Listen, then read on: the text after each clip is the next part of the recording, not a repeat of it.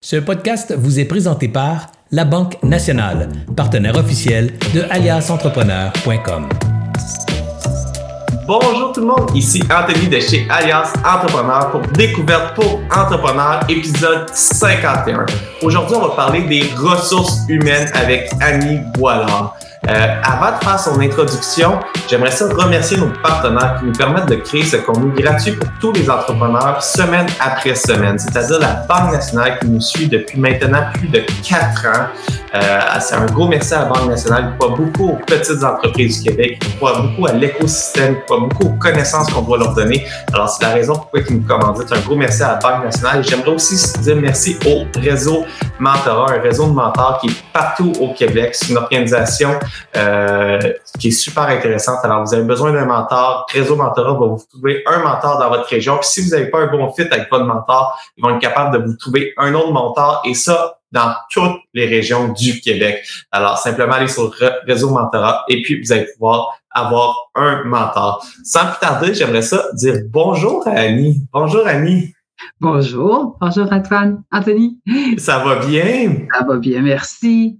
Je suis vraiment content de te recevoir aujourd'hui. On, a eu la chance d'être sur un panel ensemble à Expo Entrepreneur, puis j'ai adoré la discussion qu'on a eue. Alors, je me suis dit, il faut qu'elle vienne aux découvertes pour entrepreneurs pour qu'on qu'on jase du sujet des ressources humaines. C'est un sujet qui est très large parce que euh, tu en connais beaucoup sur les ressources humaines. Alors, je me suis dit, on va y aller dans, dans les astuces euh, qu'on voit l'angle qu'on aime aujourd'hui.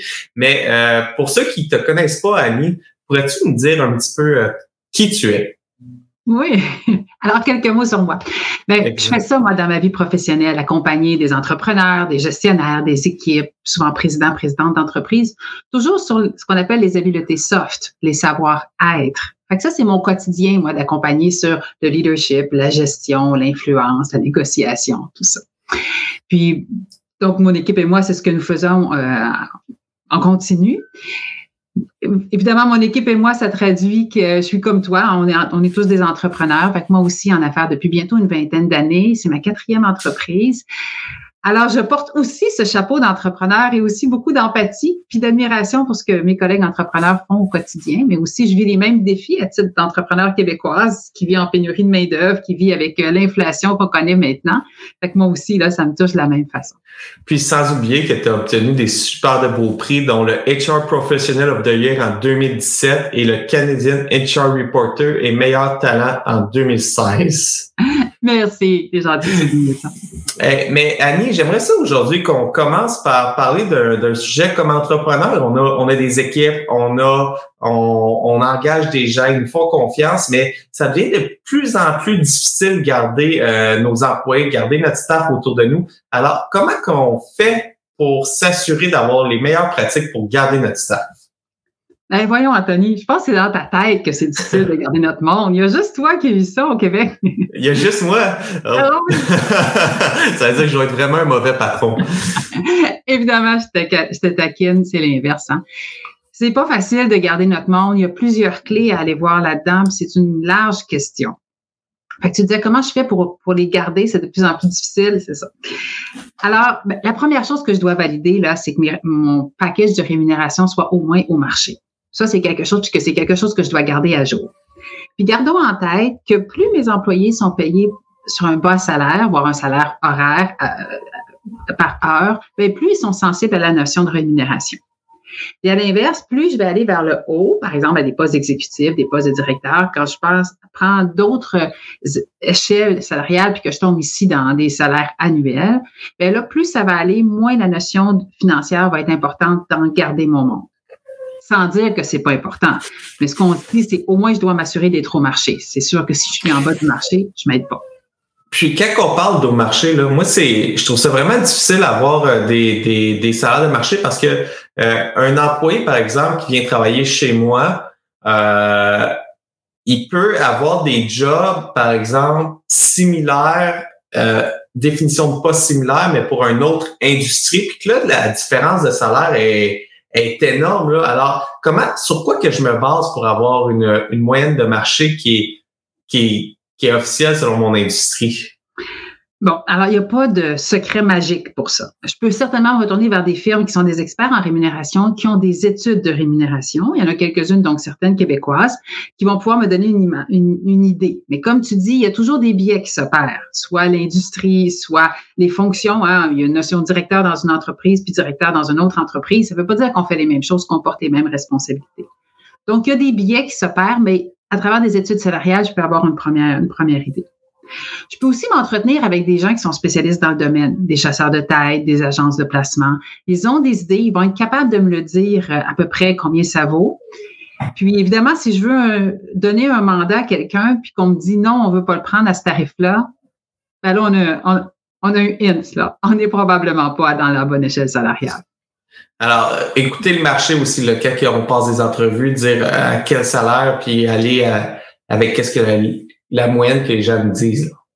Ben oui, c'est ça. On porte attention. Si nos gens se font recruter par d'autres entreprises, on peut leur demander également. On monte notre éventail, euh, notre éventail de connaissances. Puis on le garde à jour parce que le grand défi, c'est que ça fluctue rapidement. Donc, l'idée, je, je, je, suis toujours à la recherche pour essayer de me pondérer, mais il y a des clés faciles. Si ça fait plusieurs offres d'emploi que j'offre à, à, différentes personnes, puis qu'on me les refuse systématiquement, il y a des, il y a des, il y a des types, là, ici, il y a des idées que je peux mettre à, jour. Donc, je veux garder mon monde. C'était ça ta question. Tu si jamais tu n'étais pas le seul à avoir un tel défi, qu'est-ce que je fais? Donc, un, je m'assure que ma rému est à jour. Deux, un des éléments les plus importants pour garder mon monde, on sait, les statistiques nous disent et redisent, et ça, c'est stable dans le temps depuis plus d'une décennie. Les employés joignent une, joignent une entreprise, puis ils quittent un patron. La première affaire qu'ils quittent, c'est leur boss, c'est ça qui leur déplaît, c'est leur relation avec leur patron direct. Donc, ce que je peux faire pour garder mon monde, investir dans la qualité du leadership de mes, de mes gestionnaires. Ça, ça évolue beaucoup. Là. Gérer il y a cinq ans, gérer aujourd'hui, là, c'est plus la même histoire. Euh, il y a plein de choses qui ont changé. On est maintenant dans un mode hybride, en continu. On sait que 40% de la main-d'œuvre du Québec maintenant fait partie des générations Z et des milléniaux. Ça apporte son lot de défis, ça. Ils ont des spécificités, des attentes. Alors, il faut que je développe mes habiletés à naviguer, puis à communiquer, puis à reconnaître ces gens-là. Donc, il faut que je me garde à jour dans mes connaissances en leadership. Puis ça, ça fait partie des trucs que je peux faire. gardons en tête, les gens nous joignent, joignent notre entreprise puis ils quittent leur boss. Fait que les aider par rapport à ça. Alors, dans le fond, si j'ai un, taux de roulement qui est quand même élevé, que j'arrive pas à garder mon monde, ils rentrent puis ils partent, euh, si je suis propriétaire d'une petite entreprise, je peux poser des questions sur moi, qu'est-ce que je fais pour que le monde reste pas aussi, là? Ouais. Moi, dans des situations comme ça, les premières questions que je pose aux gestionnaires, puis tu sais, je le dis humblement, là, parce que je sais pas pour toi, mais moi, il y a des fois où je retourne le miroir vers moi-même puis je fais euh, OK. mais l'idée, c'est de se demander quelle est la tâche technique que portent les gestionnaires dans notre entreprise? D'abord, moi, comme président, présidente d'entreprise, suis-je trop les mains dedans là, à répondre à des enjeux de clients et à régler des problématiques ou suis-je bien en poste sur mon rôle de leader qui consiste vraiment à supporter mon équipe, à la développer, à, la faire rayonner. Suis-je suis à la bonne place? Puis mes gestionnaires sous moi, sont-ils bien ancrés dans ce positionnement-là également? Mon point étant, si la charge de gestion de mes gestionnaires est trop élevée en termes de, d'experts techniques, ils interviennent sur des projets de type d'experts, bien là, il manque de temps pour, pour accompagner leur équipe, pour exercer un leadership de proximité, pour connecter avec leur monde, pour les aider à se développer, pour leur partager qu'est-ce qu'ils sont en train d'apprendre, juste leur faire voir leur progression, pour leur donner du coaching. Ouais, là, on les voit, on les entend, les clips, on fait, ben oui, si j'ai un gestionnaire qui fait tout ça, c'est comme si j'inverse ma spirale. Puis là, on est en train de se dire, ah ben oui, je comprends que je vais, je vais accroître mon taux de, de rétention de mes talents. Fait que souvent, une des premières clés, c'est combien mon monde gère de monde puis gère de projets techniques.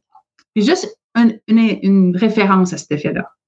Mais, dans les PME, je te dirais, Annie, là, pour vous, tu sais, nous, euh, chez Alliance, on n'est pas beaucoup, là, on est trois à temps plein dans l'entreprise. Euh, puis c'est comme sais, tu dis, le gestionnaire, qu'on n'a pas le choix de porter plusieurs chapeaux en même temps.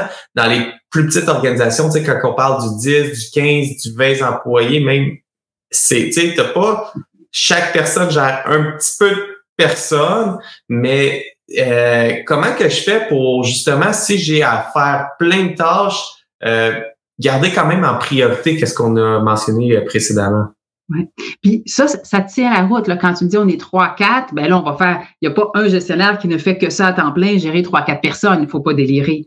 Mais tu sais, pour se donner une référence, là, là, nos auditeurs vont se dire Waouh, c'est très moderne comme référence, mais regarde bien.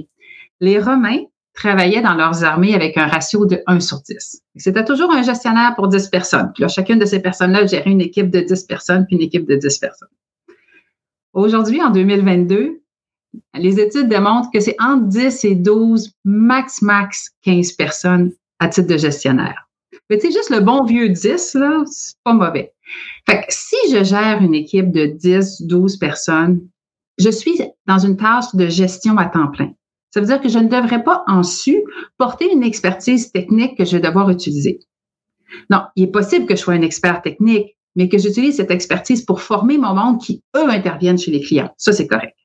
Mais si moi, je dois m'absenter une journée par semaine pour, parce que je vais aller intervenir chez mon client sur mon expertise technique et que je gère une équipe de plus de 10, 12, 15 personnes, ben là, il y a un souci. Là, là je suis en train d'hypothéquer mon taux de rétention. Je pense comme gestionnaire que je fais un bon coup d'argent parce que je rentabilise mon gestionnaire puis gère l'équipe. Mais dans les faits, je suis en train de m'acheter un taux de roulement parce que les gens dans l'équipe, eux, n'ont pas l'attention puis la formation dont ils ont besoin. Fait oui, petite, petite entreprise, je peux être un gestionnaire, avoir deux, trois personnes dans l'équipe, puis aussi être en relation client. Absolument. Mais on garde un sur dix. OK, j'ai trois, quatre personnes, ça veut dire que je devrais consacrer au moins près de deux jours par semaine à mon équipe, puis que trois jours par semaine en intervention. J'aime beaucoup ce, ce comparable-là parce que c'est vrai que c'est ça me fait réfléchir si je vois vraiment, tu sais, le à 3-4, c'est vrai que c'est à peu près une journée par semaine euh, que, que j'ai en, en, gestion de ressources, puis après ça, je peux passer sur mes expertises techniques. Puis plus que ça va, plus qu'il faut penser à, à, déléguer. Mais ça, ça m'apporte sur une autre question. Tu sais, tantôt, on parlait du salaire qui est important. Si on paye bien notre, notre staff à la juste valeur marchande, avec l'inflation qu'on connaît actuellement, que les salaires augmentent, ça met aussi de la pression sur euh, les finances de l'entreprise. Tu sais, un, un pour 10, ça veut dire que j'ai théoriquement, si on y voit que tout le monde est payé égal, j'ai 10% du salaire qui va pour la gestion. Euh, comment que je fais pour comme dealer avec tout ça puis rendre le tout euh, le plus efficace possible? Oui. Ben, il y a deux choses dans ce que tu nous dis, Anthony. Puis la première chose, c'est 10% qui va à la gestion et la formation. La job du gestionnaire, c'est pas de faire juste des, des rencontres d'évaluation de performance puis de gérer, la, la, les, les horaires puis les clients il est beaucoup en relation avec l'employé, en train de l'aider à se développer, à lui donner du feedback en temps réel, à connecter sur qu'est-ce qui est intéressant pour toi, qu'est-ce que tu veux apprendre dans les trois prochains mois, quel impact ces projets sur lesquels tu t'investis ces temps-ci ont-ils sur toi? Est-ce que tu te sens engagé? Est-ce qu'au contraire, c'est désengageant pour toi? On accueille des nouvelles personnes dans l'équipe, ça change la dynamique. Comment tu trouves ton espace là-dedans? Comment tu vas naviguer à travers ton influence dans cette nouvelle réalité? Ça, là. Fait qu'on n'est pas juste dans gérer, coordonner. On est en développement de nos ressources. On est en train de les engager, on est en train de les, de les, de les développer, de les former. Fait que je voulais juste, hein, je, ne passe pas 10 de mon budget. la gestion. Mais dans la gestion, c'est ça, si je comprends bien, dans la, dans, dans la job du gestionnaire, c'est de se promener sur le plancher, c'est de se promener au travers de son équipe. J'ai sur le plancher en virtuel, c'est de connaître le pouls de l'équipe, c'est de savoir l'ambiance. Euh, on en parlait dans un autre podcast que c'était quand on rentre là dans, dans, dans, une, dans un milieu, on est capable de voir c'est quoi c'est quoi qui se passe en ce moment? Est-ce qu'il y a de la tension, désamorcer ces tensions-là? Alors, c'est vraiment ça le, le, la job du gestionnaire. On dirait que tu parles par expérience, Anthony. C'est comme ça que tu le vois toi aussi. Hein? Euh, ben, quand en virtuel, je trouve ça plus difficile quand même, mais en présentiel, tu sais, quand on rentre, puis ça m'est arrivé dernièrement d'être magasiné dans une boutique. Puis je me sentais pas bien dans la boutique. Il y avait de l'air d'avoir de la tension entre les employés, comme si c'était, ils se lançaient à la balle. Tu sais, c'est, euh, que c'est, c'est un petit peu comme ça que je le vois, là, la job du gestionnaire. Mm. Et puis avant de passer à l'autre question, tu posais la question sur l'inflation. Là, j'ai accroché tantôt sur ce que tu disais, mais comment est-ce que je navigue avec une poussée inflammation, euh, d'inflammation, pas d'inflammation. Pas d'inflammation. d'inflation. Inflationniste euh, présentement. Alors, c'est un art. Hein? Puis aussi, il ne faut pas oublier que si nous tous, comme gestionnaires, comme entrepreneurs, faisons croire les salaires à la vitesse de l'inflation, ben on la nourrit. Hein? On nourrit la bête là, quand on fait ça. Fait on revient au principe de base, je m'assure que ma rémunération soit honnête, qu'elle soit cohérente avec le marché, certes. Mais aussi, il faut que j'investisse dans autre chose. Je ne peux pas jouer la game juste sur la game du salaire. Parce qu'on sait, il y a toujours des entreprises plus grosses que nous, qui ont des ressources plus grandes que nous, puis, euh, puis je ne pourrais pas gagner toujours. Donc, pas oublier d'investir et de se centrer aussi sur notre culture d'entreprise. Et ça, là, nous, comme PME, nous avons avantage. Si les grandes entreprises ont avantage au niveau du salaire, puis de leurs échelles, puis tout ça, nous, on brille quand on vient nous parler de culture. Parce qu'à notre plus petite taille, on peut encore la faire vivre, cette culture-là. Souvent, on la porte dans notre cœur, on l'a tatouée comme entrepreneur sur nous, puis on s'assure qu'elle rayonne dans l'organisation. Et ça, c'est souvent la raison pour laquelle les gens nous ont joints. C'est cet impact qu'on a dans la communauté, c'est ce qu'on fait, c'est ce qui vient nous rejoindre.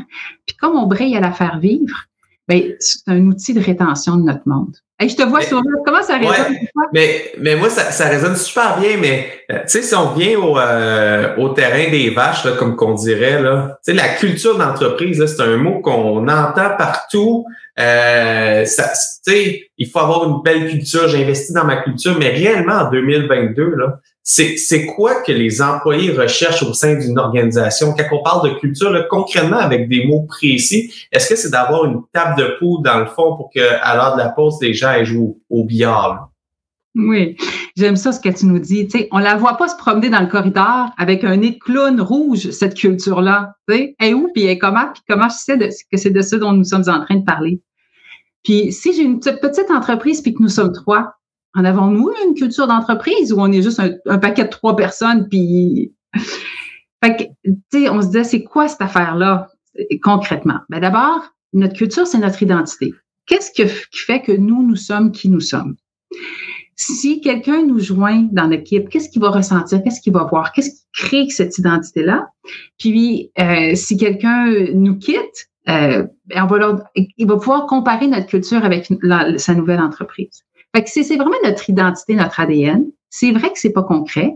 Parfois, on, ben, on la laisse être comme aller, là, cette culture-là. Puis là, on se dit, on va investir. Puis là, je vais-tu investir dans une table de billard, une machine à café sophistiquée? C'est quoi qui va faire, qui va faire cette culture? Moi, je vous dirais, ça part de nous comme entrepreneurs, de ce qu'il y a dans notre cœur, de ce qu'on fait rayonner il est plus facile dans notre cerveau de voir puis de donner des, points, si on veut, de concevoir ce qui est concret. Fait que si je te dis, oui, oui, une machine à café, des pommes trois fois par semaine, puis une table de billard, ah, ça, notre cerveau aime ça parce que c'est concret. Bon, ah, c'est une recette. Malheureusement, en matière de culture, c'est l'inverse. Donc, c'est quelque chose qui est pas palpable, c'est quelque chose qui est, euh, qui, qui est subtil. Donc, accepter que ce soit subtil, s'intéresser à qui nous sommes et quelle expérience nous faisons vivre à nos employés, se focuser sur qu'est-ce qu'on est, c'est quoi notre ADN, c'est quoi notre raison d'être en, titre d'entreprise, d'employeur, puis faire rayonner ça. Bon, je sais, là, tu vas me dire, c'est pas plus concret que tantôt. Mais non, c'est.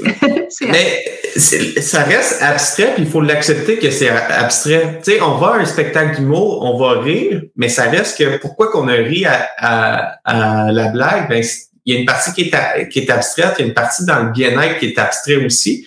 Mais si la culture reste abstraite, on pourrait aller sur des indicateurs de performance. Comment que je fais pour savoir que mes indicateurs de performance dans mon entreprise démontrent que j'ai une bonne culture d'entreprise? Yes. Le premier d'entre eux, hein, ça va être mon taux de roulement. Mon taux de roulement est-il correct? Et là, tu me diras, ben oui, ben, tu une petite référence, un petit chiffre, quelque chose Moi, j'ai 7,8 de taux de roulement. C'est bon? Ben, c'est pas bon, ça, non? Fait que, ce qui est difficile avec le taux de roulement, c'est que c'est individuel à notre industrie, là, puis notre territoire, puis notre réalité personnelle. Bon, d'abord, on s'entend quelques règles. Quand on calcule un taux de roulement, on exclut les départs à la retraite, les congés de maternité également. Donc, ça, c'est exclu habituellement si on se compare avec d'autres dans notre taux de roulement. Ensuite, mon taux de roulement, le meilleur indicateur, c'est de le suivre à travers le temps. Donc, c'est de me comparer à moi-même avant même de me comparer aux autres entreprises. Fait si je perçois que mon taux de, roulement s'accroît, hum, hum, hum, petite, si ça croît significativement, ben là, il y a un enjeu. Et là, c'est intéressant de revenir voir le film de ce qui s'est passé dans les dernières années. J'ai peut-être un nouveau gestionnaire que j'ai engagé ou qui a été promu, peut-être qu'on n'a pas fini de développer ses habiletés de gestion. Il y a quelque chose qui est en train de se passer ici. Est-ce que c'est toujours dans le même département aussi? Moi, j'irais voir, c'est où qu'on a de la misère à garder notre, euh, notre main-d'œuvre, C'est ça. Puis là, comme on dit, on se dira toujours, puis on se le fait nous-mêmes. J'ai pas le temps de faire ça. Ou encore, ben là, c'est parce qu'on paye pas assez. Fait que tu vois, ces premières réactions-là, c'est parce que dans notre cerveau, c'est plus facile. J'ai pas le temps, on peut pas assez. Ouais. On peut, on va aller chercher plus de profondeur dans notre analyse. On va s'intéresser pourquoi est-ce que je le priorise pas? Okay. Outre le salaire, parce qu'en général, l'entreprise, si elle paie, par exemple, au 40e percentile de l'industrie, ben, c'est pour tous les départements inclus, là. Fait outre le salaire, qu'est-ce qui explique le taux de roulement? Et là, on peut pas passer, éviter ce qu'on appelle en anglais des exit interviews. Je ne peux pas me priver d'avoir ces rencontres avec ces gens qui viennent de quitter, alors qu'ils se sentent libres d'esprit de m'expliquer tout ce qu'ils vont vouloir m'expliquer, puis de formellement colliger ces informations-là, parce que là, il y en a, il y en a là, de la belle information. Puis c'est à ce, moment-là qu'il faut ouvrir nos oreilles puis moins parler pour vraiment comprendre la raison profonde du, de, de la personne a quitté. Tu sais, c'est ça serait facile. Euh, tu sais, moi, je, me vois j'essaie de moins le faire, mais naturellement, j'essaierais d'aller avec des arguments pour dire ouais, mais on aurait pu m'en parler, mais pas être en confrontation pour vraiment aller chercher le, le message euh, profond. Puis j'ai j'ai une autre en marketing.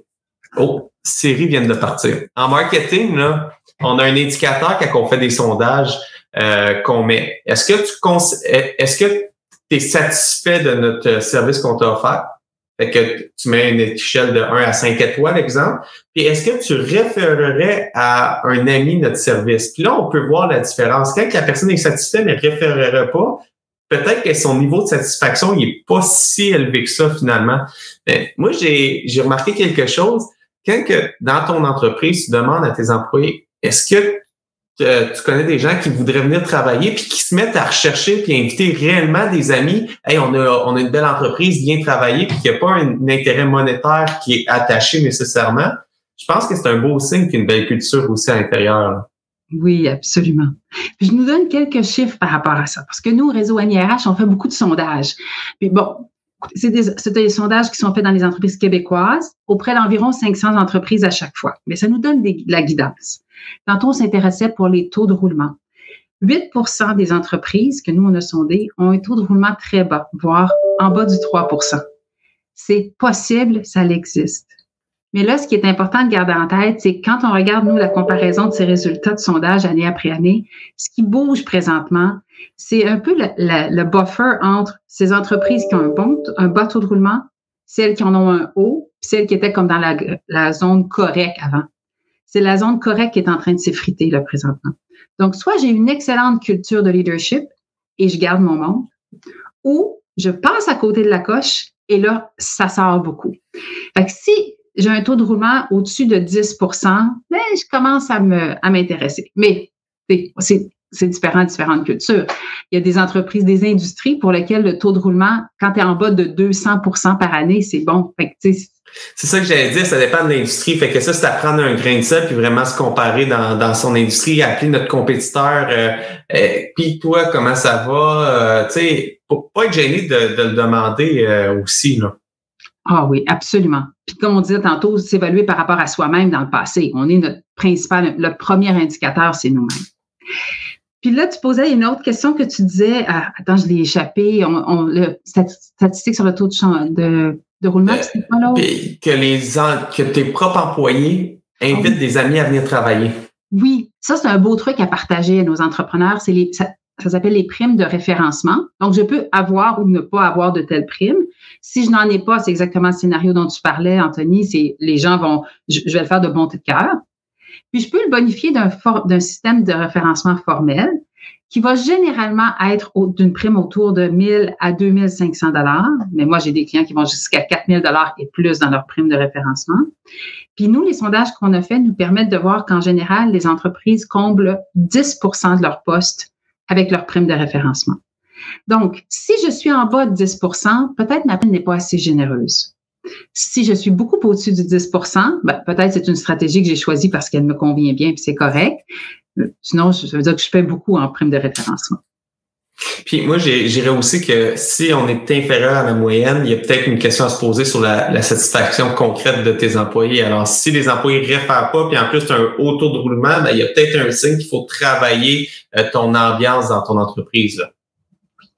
Oui, j'avais un client qui avait offert des primes de référencement de 5 000 à une équipe comme de 20-25 personnes. Puis personne n'a référé un seul candidat.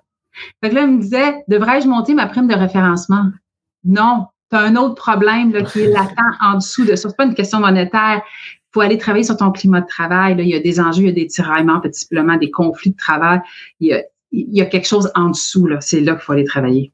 Puis euh, tes employés sont peut-être pas satisfaits exactement à travailler ou est-ce que tu sont peut-être pas fiers de l'industrie. Puis ça, ça me fait penser à une industrie que je suis sur les médias sociaux. Euh, ça s'appelle le clan Plankton. C'est des déménageurs, je crois. Puis la culture d'entreprise, elle a tellement le fun que ça me tenterait d'aller déménager des meubles. Tu sais. Fait que je pense que peu importe ton industrie, il faut pas se dire, hey, mon industrie est plate, le monde, je comprends pas pourquoi ils viennent travailler, c'est de transformer de la méthode que c'est à l'intérieur pour que les gens soient heureux. Là. Ben oui. Puis là, tu sais, mon industrie est plate. Si je vis, c'est que j'apporte une valeur ajoutée quelque part à quelqu'un. Autrement, je serais pas en affaires. Comme j'ai une mission, là. C'est pas une tâche des tout doux. J'ai une mission et quelque chose qui nous fait vibrer. On contribue à la communauté par quelque chose. C'est sur ça que je vais m'accrocher. J'adore ça. Puis ça m'apporte à la prochaine euh, une, petite bifurcation du sujet. Là. Mais tu sais, si on recule quelques années, c'était beaucoup plus facile de garder euh, notre staff. Il y avait plus de main-d'œuvre euh, de disponible. Tu sais, je me rappelle, j'étais à l'université, ça fait pas si longtemps que ça. Là. Et puis quand je suis rentré à l'université, ça fait dix ans, en fait. Puis on, se demandait ah, où est-ce qu'on va aller travailler, il faut se démarquer, il n'y a pas beaucoup de postes qu'on aime, même pour se battre pour les stages, c'était difficile, c'était concurrentiel, puis aujourd'hui, c'est complètement différent. Alors, j'ai vraiment l'impression que dans les dix dernières années, l'évolution du monde du travail a évolué beaucoup plus vite que dans le passé. Euh, comme gestionnaire, qu'est-ce que je dois faire pour m'adapter? Puis c'est, tu sais, ça vient avec toutes les résistances au changement. Où est-ce que je dois mettre mon effort principalement pour réussir à m'adapter? Oui. C'est une grande question. Hein? Puis gardons en tête, ce sont des cycles. On sait que le creux de la pénurie de main-d'œuvre est prévu pour 2030. Des fois, les gens n'aiment pas ça quand je dis ça parce que font comme Oh my God, un, on n'est pas sorti du bois. Deux, on n'a pas vu le pire encore. Mais la bonne nouvelle, c'est que ça va revenir, puis ça va revenir à nouveau. Ce sont des cycles qui s'opèrent. Alors, là, tu disais comment je fais pour m'adapter? Moi, je pense que la meilleure chose que je puisse, la meilleure analogie que j'utilise là, que, c'est, c'est toute l'idée de se dire, il faut que je me garde à jour dans mes habiletés de gestion. Ça ne veut pas dire qu'il faut que je m'inscrive à un cours. Là. Peut-être vais joindre une communauté sur les réseaux sociaux. Peut-être vais-je lire des bouquins, euh, écouter des, des vidéos. Chacun a sa façon d'apprendre. Mais l'idée de ne pas apprendre, de ne pas s'efforcer à développer ses habiletés de leadership et d'influence, c'est ce que tu disais tantôt, ça, ça ne peut pas fonctionner, ça ne peut pas survivre. L'analogie, c'est, c'est pas parce que je suis allée chez le dentiste une fois dans ma vie que je peux faire sur ma liste, bon, c'est fait, c'est réglé, là, j'y retournerai plus jamais. On sait tous qu'on va y retourner régulièrement. Donc ça, pour moi, c'est la référence à euh, pour parfaire ma formation, euh, comme on disait, là, sous forme de formation ou autre. Mais même si je vais chez le dentiste, je vais nettoyer mes dents régulièrement, là, ben, quelques fois par jour, idéalement. Fait c'est pas parce que je suis allée voir l'expert que c'est fini. Là. Mais ça, dans mon analogie à moi, c'est qu'il faut que je me pratique après. Ah oui, j'ai lu des articles intéressants, Harvard Business Review, il y a toujours des choses inspirantes.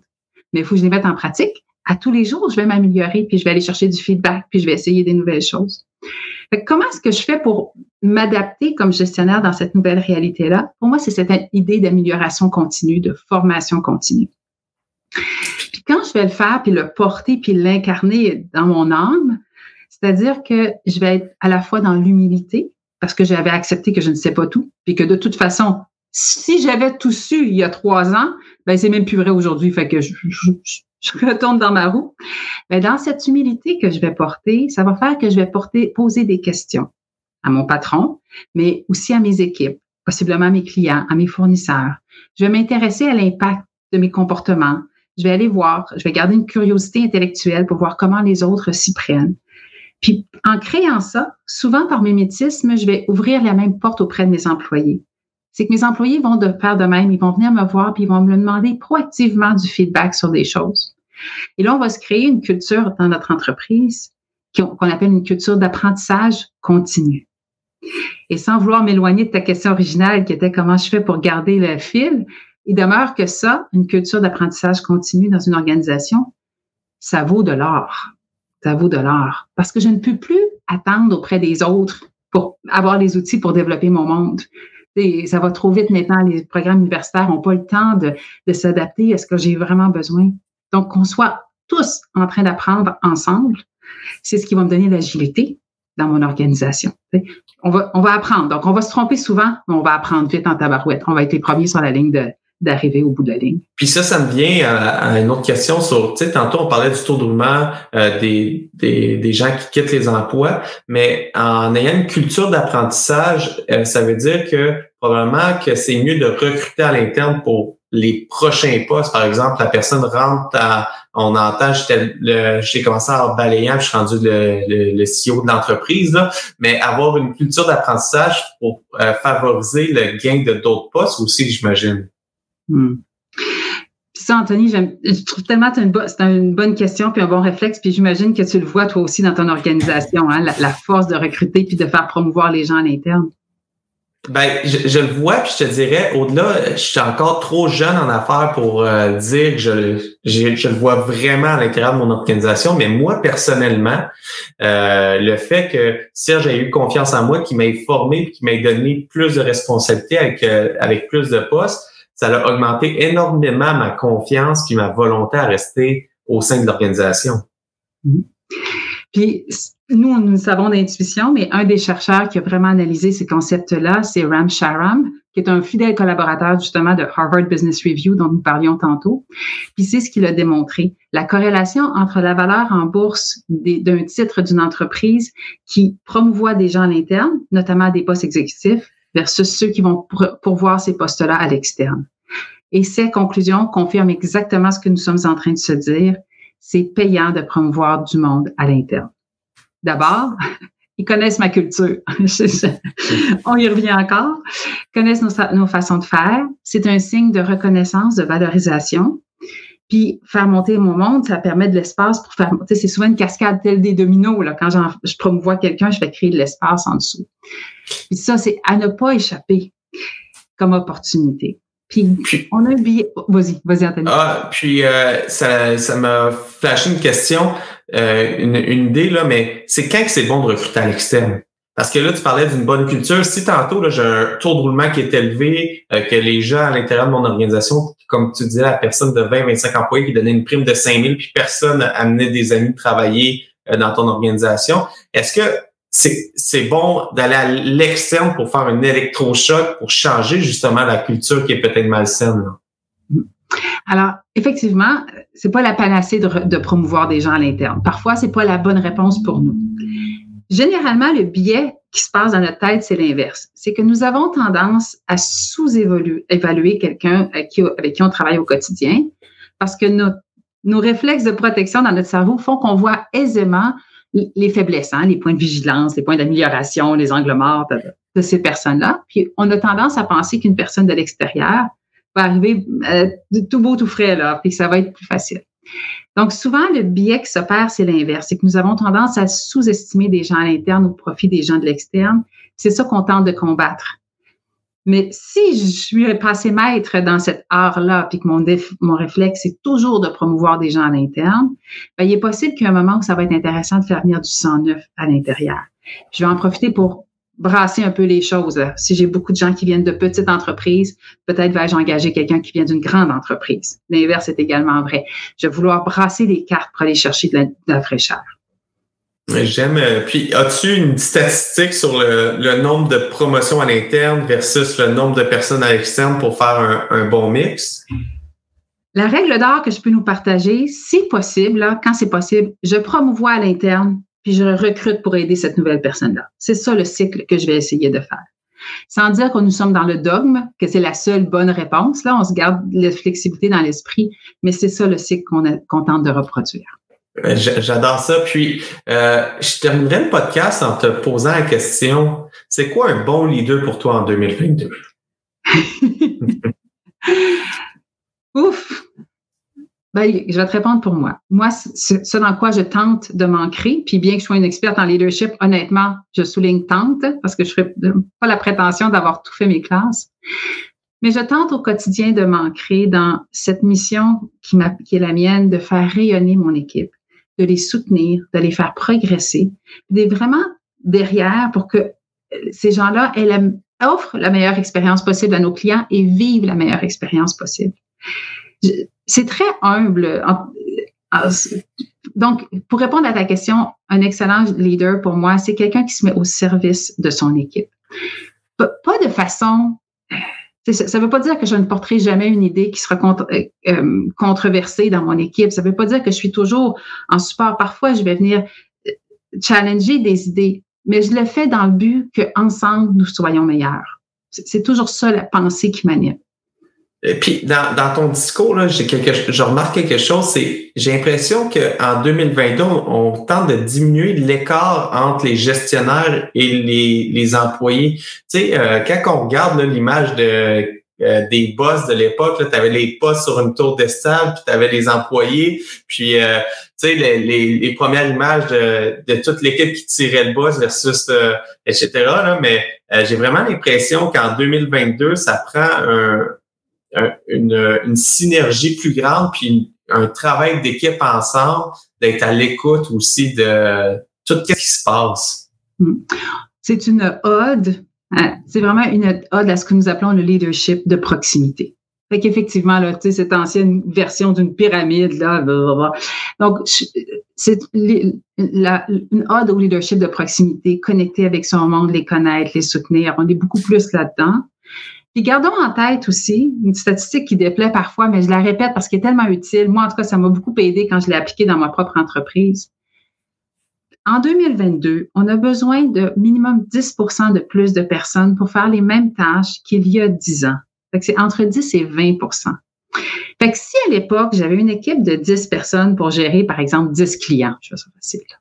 Bien, aujourd'hui, ça va me prendre 11, voire 12 personnes pour gérer les mêmes 10 clients. Puis, quand, quand je, le, je le vois, là, ben là, ça, ça me donne la souplesse que je vais avoir besoin pour exercer puis incarner ce leadership-là. Puis c'est quoi qui explique ça? C'est que, donc, euh, la première chose, les gens se disent, bah oui, mais là, j'ai pas 20% de plus de salaire à payer. Puis c'est ça l'idée, c'est que non, ça sera pas nécessairement le cas. Parce que je vais avoir des gens qui vont être partis pendant trois mois dans un voyage à l'international, par exemple. Je les paie pas tous, mais aussi parce que mes taux de roulement sont plus élevés. J'ai plus de personnes qui sont en formation. Donc, ça me prend plus de jus, d'énergie. C'est la même chose à mes gestionnaires qui aussi intègrent de nouvelles ressources. Alors, il faut que je sois cohérente par rapport à ça. Les gens ont moins d'enclin à faire du temps supplémentaire. Donc, si avant, dans le fond, c'était 10 personnes, mais c'était 10 et trois quarts parce qu'on se partageait de nombreuses heures supplémentaires. Mais aujourd'hui, c'est plus le cas. Donc, pour moi, pour incarner ce rôle de leadership, il faut accepter cette statistique. Ça donne rien de se battre contre. Se doter des ressources dont nous avons besoin pour se donner tous, nous comme gestionnaires, comme, comme entrepreneurs, mais à notre équipe également, la flexibilité, la souplesse pour être capable de faire ça. J'adore ça. Puis c'est de réaliser, alors c'est d'y aller peut-être avec un nombre d'heures global, puis voir, OK, avec l'équipe, c'est c'est qui, qui va travailler toute l'année, prévoir un petit peu plus les choses, puis de, de le prévoir, puis essayer de diminuer de presser le citron. Moi, je, je, tu sais, je me sens pas bien quand que tout est, et euh, que les attentes sont trop hautes. Alors, euh, la, porte à du temps partiel, tout ça, parce que je vais avoir plus de monde pour faire la même tâche. Fait qu'on va, on va être plus à se partager cette tarte là, de services clients que nous avons à offrir. Sans que ça coûte nécessairement plus cher mais ça va coûter un petit brin plus cher. On fera pas semblant. Toi et moi, on les connaît, les chiffres, on le sait, mais pas 20 fois plus cher. Ça, par exemple, c'est un leurre. Mais il faut, il faut aussi, on connaît les chiffres, euh, mais moi, je le vois aussi de l'inverse, que si ça prend tes 10, que tu tombes à 8 parce que tu as un taux de roulement, les deux qui manquent, ça va peut-être te, coûter plus cher par une perte d'un client, par des commandes que tu livres pas, par etc. Fait qu'il y a un coût aussi à être short staff. Oui. Puis ce septième employé qui se pose la question, puis qui est tanné d'en avoir là, puis qui a le sentiment de jamais pouvoir bien faire son travail, quand il y a un chasseur de tête qui va l'appeler, là, comment ça va se passer? Fait que peut-être qu'il m'en manque deux, puis je suis en train de m'emmagasiner un troisième qui est sur son départ avec ma stratégie. Hein, c'est, ça revient à ce que nous disions, dans mon cerveau, c'est plus concret, c'est facile d'imaginer des sous, des rendements, c'est plus concret. Mais à titre d'entrepreneur, notre responsabilité, elle est plus que voir à court terme. C'est là que ça a cette incidence-là, c'est cette balance-là que je tente de conserver. Puis là, je me permets une dernière question, Annie, parce qu'on vient d'ouvrir une grande porte, là, puis on a dépassé le temps. Mais si je sens actuellement dans mon, dans mon entreprise là, que tout est squeezé, qu'on est short staff, qu'on qu'est-ce que je peux mettre en place rapidement pour essayer de limiter l'hémorragie, euh, que mes employés se mettent à partir? C'est, facile à dire, on va recruter pour en avoir d'autres pour être short staff, mais il y, a, il y a un cycle à ça. Là. Quand on recrute, il y a une courbe d'apprentissage. Alors, il y a un deux, trois mois quand plus ça va être plus difficile. As-tu des trucs à donner pour pour justement essayer d'expliquer ça pour, euh, pour faciliter euh, le, travail? On aime ça placoter ensemble. On a des bonnes questions pour des bons échanges. Oui. Puis là, à chaque fois que nous, puis moi je me mets dans le panier, là, que nous, comme entrepreneurs, on se dit, mais là, j'ai pas le temps de faire ça, tu comprends pas, moins deux dans mon staff, le nouveau client que je viens de gagner, puis on dirait que tout arrive en même temps, là. J'ai gagné l'appel d'offres que j'avais déposé il y a six mois, puis pouf, tout m'arrive en même temps.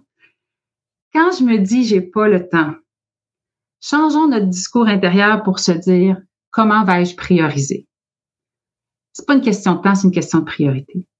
Si je suis à moins deux, puis qu'en plus j'ai des opportunités qui se présentent, c'est mathématique, je ne pourrai pas tout faire. Ma job, comment je fais pour passer à travers, pour éviter d'en perdre un autre puis un, quatrième? Reprioriser, se recentrer, puis voir qu'est-ce qui est essentiel, c'est quoi notre raison d'être, qu'est-ce sur quoi on va tabler pour les prochains mois? Et là, c'est le dur exercice de faire deux listes. La première est simple, c'est ces bonnes idées que nous allons déployer. Mais la force de l'exercice est dans la deuxième liste. La liste des bonnes idées que nous ne ferons pas tout de suite. Accepter de décaler, de repousser, de non prioriser des activités. La rétention de mes ressources est dans ma capacité de prioriser, donc dans ma deuxième liste qu'est-ce que je vais choisir de ne pas faire tout de suite? C'est ça qui est essentiel de faire. Fait que j'essaie pas de colmater puis d'en faire plus. Si je suis dans ce réflexe-là, j'ai pas le temps, j'ai pas le temps, j'en fais plus, puis au passage, je demande aux gens d'en faire plus également. Ben là, je suis pas du bon bord. Ça, ça va pas bien mon affaire, je m'en vais un petit peu dans le mur. Si c'est une question de jours ou de semaines, peut-être ben, je passe à travers, mais je ferai pas six mois comme ça. Si c'est le cas, je repriorise. On se recentre. Puis dans la repriorisation, moi, je rajouterais juste quelque chose de pas hésiter. Là, on parle beaucoup de l'interne, mais d'aller à l'externe de l'entreprise, dire hey, on a soumissionné il y a six mois. La réalité d'aujourd'hui, là, c'est on a de la difficulté à avoir de l'approvisionnement, on a beaucoup de pression sur les employés. Dans ma soumission, j'avais du huit semaines de délai, mais là, on est rendu à du 16 semaines de délai. On est capable de prendre une entente? Je peux prioriser telle, telle, telle chose, mais euh, nos délais sont plus longs. Comment qu'on peut faire pour revoir rappeler des clients aussi, leur, leur mentionner. On, là, on va faire le tour des podcasts qu'on a eu euh, dernièrement, mais il y a toute la puissance de l'infolette aussi d'en parler ouvertement, de dire hey, il y a de la pression, nos délais vont être plus longs. Euh, comment, communiquer, je pense, autant à l'interne qu'à l'externe de ton entreprise pour essayer de, de allonger euh, le processus, te donner le temps de réagir, de réembaucher, de racheter de l'équipement, d'automatiser pour passer euh, pour passer la crise. Puis là, qu'est-ce qui fait peur, c'est que on est au début là, 2030, il en reste longtemps. Alors c'est c'est de voir comment qu'on peut faire pour survivre ces huit ans là. Mm-hmm. J'adore hein, les mots-clés que tu disais, automatiser. On en a peu parlé aujourd'hui parce que nous étions plus sur la gestion des ressources, mais l'automatisation avant l'embauche, j'ai vraiment un réflexe, un excellent réflexe à déployer. Puis, tu sais, je t'entends, puis ça, moi, ça me fait vibrer, là, ça me touche dans quelque chose qui est tellement important pour nous. Moi, je le résume avec le mot la coopétition, c'est-à-dire tout, au même titre que nous ne sommes plus dans une époque où nous gérions, tu, sais, tu disais tantôt le gestionnaire dans le haut de sa pyramide, là, euh, de sa tour d'ivoire, mais ben, aujourd'hui, on, je pense que le concept de compétition a évolué également, puis nous savons, je pense que nous savons tous comme entrepreneurs à quel point nous sommes à la fois prêts à s'entraider, puis à quel point c'est riche quand nous faisons un appel aux autres. Donc oui, regarder à l'extérieur, puis parfois même à notre compétition. On peut s'échanger des ressources, on peut s'entraider. Euh, toi comme moi, je suis certaine. Non, moi, je suis toujours, euh, moi, je suis toujours prête à aider quelqu'un. Puis même chose pour euh, l'ensemble de la communauté d'entrepreneurs. C'est l'expérience que je vis en tout cas. Puis j'adore ça. Puis je dirais aussi de, moi, je, je, suis pas capable de faire ça, là, mais il faudrait que des fois tu refuses de prendre un client parce que ou tu dises ok là si ton attitude change pas ça fonctionnera pas avec la main-d'œuvre. Tu sais, il y, a, des clients qui sont très lourds pour toute la main-d'œuvre de ton organisation. Là. Puis ça, il faut le réaliser. C'est dur de dire non à un client, c'est dur de dire là, ça fonctionne pas, mais des fois, je pense que la solution vient des contrats qui sont à l'interne de l'entreprise aussi. Oui, absolument. Moi, je l'ai fait ce fut euh, euh, pas de gré et de cœur au départ. Les premières fois, c'est contre-intuitif pour nous entrepreneurs qui déployons tant d'énergie à aller chercher des clients, d'aller les, conquérir, puis ensuite de leur dire, ben, finalement, on va passer notre tour. Mais combien payant? Et on n'est pas à se dire qu'à chaque fois que nos équipes nous diront, hey, on peut-tu passer au prochain, qu'on va toujours acquiescer à une telle demande. Il faut, faut laisser de logique. Mais sur notre courbe normale, des clients, des fournisseurs qui sont vraiment énergivores, on se doit de faire cette sélection-là. Puis sinon, c'est parce que si nous ne la faisons pas maintenant, la vie va la faire pour nous, c'est qu'on ne pourra pas en prendre de nouveau après. Puis on va peut-être garder quelque chose euh, qui est moins sympathique dans notre panier alors qu'il y avait de beaux fruits appétissants à l'extérieur. Puis je conclurai sur, euh, on a parlé de laisser des clients, mais tantôt on parlait d'un taux de roulement trop élevé, mais un taux de roulement trop bas, ça veut dire qu'on en parlait avant le podcast, on peut garder des bois morts aussi. C'est dur dans la pénurie de main-d'œuvre de dire à un employé ça fit plus, puis on crée un autre tout. Mais je pense que c'est, c'est une autre chose qui est à faire aussi comme gestionnaire que moi, j'ai vraiment beaucoup de difficultés à faire, mais que c'est, euh, c'est quelque chose qui doit, qui doit être fait aussi. Là. On pourrait faire un podcast que sur ce thème. Mais l'idée à retenir ici, c'est que c'est pas vrai parce que je suis en 2022 et en pénurie de main-d'œuvre que je vais à tout prix garder tout le monde dans mon équipe ma non-action par rapport à certains employés qui pourraient être des employés sous-performants ou qui sont acculturels par rapport à nous, à notre équipe, dit quelque chose à mes équipiers, à mes clients, à mon, écosystème. non agir, c'est une action en soi. Puis c'est l'inverse, parce que si je rentre dans cette croyance un peu plus facile de se dire je ne dirai rien puis je garderai mon monde, ben, ce que je risque de perdre en premier, ça les statistiques le démontrent, c'est mes stars, c'est mes meilleurs. C'est eux qui ont envie de, travailler dans des équipes gagnantes, dans des équipes où il fait bon travailler. C'est eux qui vont que je vais perdre. c'est se leurrer de croire que je sers l'équipe et l'entreprise que de garder des, des, des, des personnes dans ces contextes-là. Maintenant, je dis pas garder dans le sens les licencier pour autant, les encadrer, les former, les gérer. Fait ça va être ça ma première chose que je vais faire. Mais je vais je ne vais pas accepter des comportements ou des attitudes qui sont à l'encontre de ce qui fonctionne pour nous. Alors, si je comprends bien, s'il y a quelqu'un qu'on, avant de licencier, on essaye de le former, de l'éduquer, de le faire avancer, peut-être de le changer de département, voir qu'est-ce qui fonctionne pas avant de le licencier, puis euh, c'est de faire ce tour-là. Écoute, Annie, on pourrait continuer à parler tellement longtemps.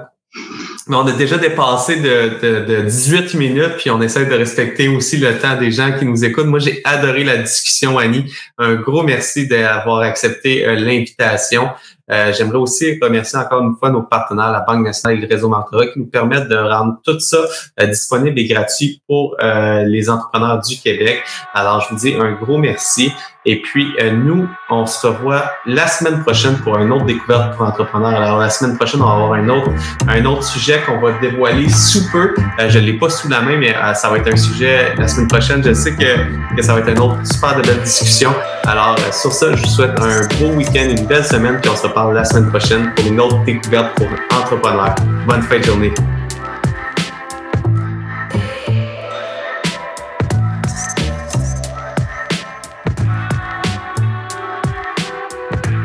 J'espère que vous avez apprécié cette entrevue. Pour d'autres podcasts et encore plus de contenu, suffit de devenir membre sur aliasentrepreneur.com. Je vous remercie d'avoir été là. C'était Serge Beauchemin, alias entrepreneur.